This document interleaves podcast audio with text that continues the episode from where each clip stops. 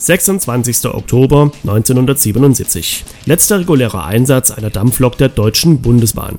Weißer Dampf, der Rauch verbrennender Kohle zwischen und Stampfen, für Eisenbahnromantiker gibt es nichts Erhebenderes als eine Fahrt mit einem Zug, der von einer Dampflokomotive bewegt wird. Die Geschichte der Eisenbahn und damit die Geschichte der Mobilität des Menschen wurde maßgeblich von der Erfindung der fahrbaren Dampfmaschine vorangetrieben. Das Prinzip, aus Hitze über Dampf Bewegungsenergie zu erzeugen und damit mechanische Arbeit zu verrichten, war seit der Entdeckung des Dampfdrucks und daraus möglicher Anwendungen durch den Franzosen Papin bekannt. Thomas Newcomen baute eine erste Dampfpumpe, die jedoch den Nachteil hatte, dass der vom Dampf gehobene Kolben durch Abkühlung und daraus entstehenden Unterdruck in die Ausgangsstellung zurückgezogen wurde. Das verbrauchte zu viel Brennstoff. James Watt erfand eine Maschine, bei der der Dampf den Kolben durch ein ausgeklügeltes Ventilsystem von beiden Seiten des Kolbens drückte, wodurch nicht mehr abgekühlt werden musste und die erzeugte Hitze so gut es ging ausgenutzt werden konnte.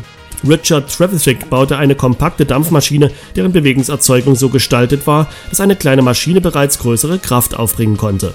Hierbei spielte auch der erzeugte Dampfdruck von vier Standardatmosphären und höher eine Rolle. Nun konnte eine Dampfmaschine auf Räder gestellt werden. Trevithick experimentierte 1801 mit einem Dampfwagen, der nicht auf Schienen stand. Das Fahrzeug funktionierte. Damit wurde nun eine vom Menschen oder Pferdekraft unabhängige Bewegung über einem nur von Brennstoff und Wasservorrat begrenzten Bereich möglich. Trevithick stellte Versuche mit einem dampfgetriebenen Schienenfahrzeug an. 1804 machte er mit seiner Entwicklung eine Probefahrt. Doch die erste Dampflokomotive erwies sich als zu schwer für die gusseisernen Schienen. Andere Ingenieure wie Timothy Hackworth, John Blankensop, William Hadley und George Stephenson probierten ihre sich selbst vom Ort bewegenden Dampfmaschinen aus.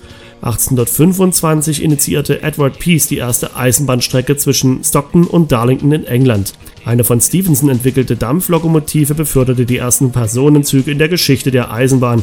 Im Oktober 1829 kam es zu einem Wettbewerb um die schnellste Dampflokomotive, die die verlegte Eisenbahnstrecke zwischen Liverpool und Manchester befahren sollte.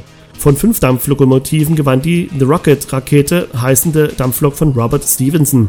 Sie schaffte auf der 50 Kilometer langen Strecke eine Höchstgeschwindigkeit von 48 Stundenkilometern und blieb dabei im Takt, was längst nicht alle ihre Mitbewerberinnen für sich verbuchen konnten. Daher wurde dieser Lokomotiventyp als sprichwörtliche Zugmaschine für das Zeitalter des Personen- und Güterverkehrs eingesetzt. In Deutschland fuhr die erste Eisenbahn erst am 7. Dezember 1835. Die Bahnstrecke führte von Nürnberg nach Fürth. Ab da war die Eisenbahn auch in deutschen Landen zu Hause und revolutionierte den Handel und den Personenverkehr maßgeblich. Das schlug sich auch in einer Vereinbarung über eine Einteilung von Uhrzeitzonen nieder, um reguläre Fahrpläne zu erstellen. Weitere Entwicklungen der Dampfloktechnik ermöglichen immer höhere Geschwindigkeiten und längere Fahrstrecken. Zwar kam mit der Erfindung des Brennstoffmotors und damit einhergehend der Entwicklung des Automobils ein Konkurrent für die Eisenbahn auf, doch für weite Strecken und oder größere Mengen von Fracht oder Passagieren pro Fahrt hielt die Eisenbahn immer noch die einsame Führungsposition.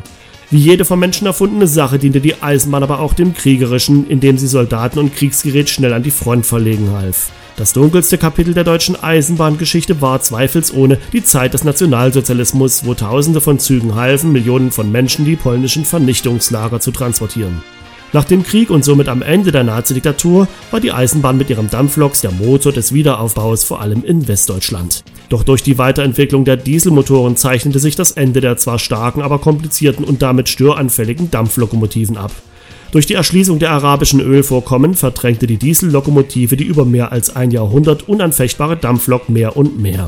Hinzu kam die Erfindung immer kräftigerer Elektromotoren, die nach Verlegung von Starkstromleitungen entlang der Schienenstrecken den Einsatz rein elektrischer Zug- und Schubmaschinen erlaubte, die ohne Qualm und Ruß auskamen. Dennoch dauerte es bis zum 26. Oktober 1977, bis in der Bundesrepublik Deutschland das Ende des regulären Dampfeisenbahnverkehrs kam. Die Betriebswerke Emden führten für die Deutsche Bundesbahn die letzte auf westdeutschem Gebiet stattfindende Dampffahrt nach Fahrplan durch. Das BW Emden verfügte bis dahin noch über zwei Maschinen des Typs 043. Um 16.04 Uhr wurde die Lokomotive 043 903 nach der letzten Fahrt abgestellt. Ab da gab es bei der Bundesbahn nur noch Diesel- und Elektroloks. In der DDR fand die letzte Linienfahrt mit einer Dampflok am 29. Oktober 1988 beim Betriebswerk Halberstadt mit einer Lok der Reihe 50.35 statt. Seither fahren zwar immer noch vereinzelte Züge mit Dampfloks, jedoch hauptsächlich zu touristischen Zwecken oder auf dem Gelände von Industriefirmen.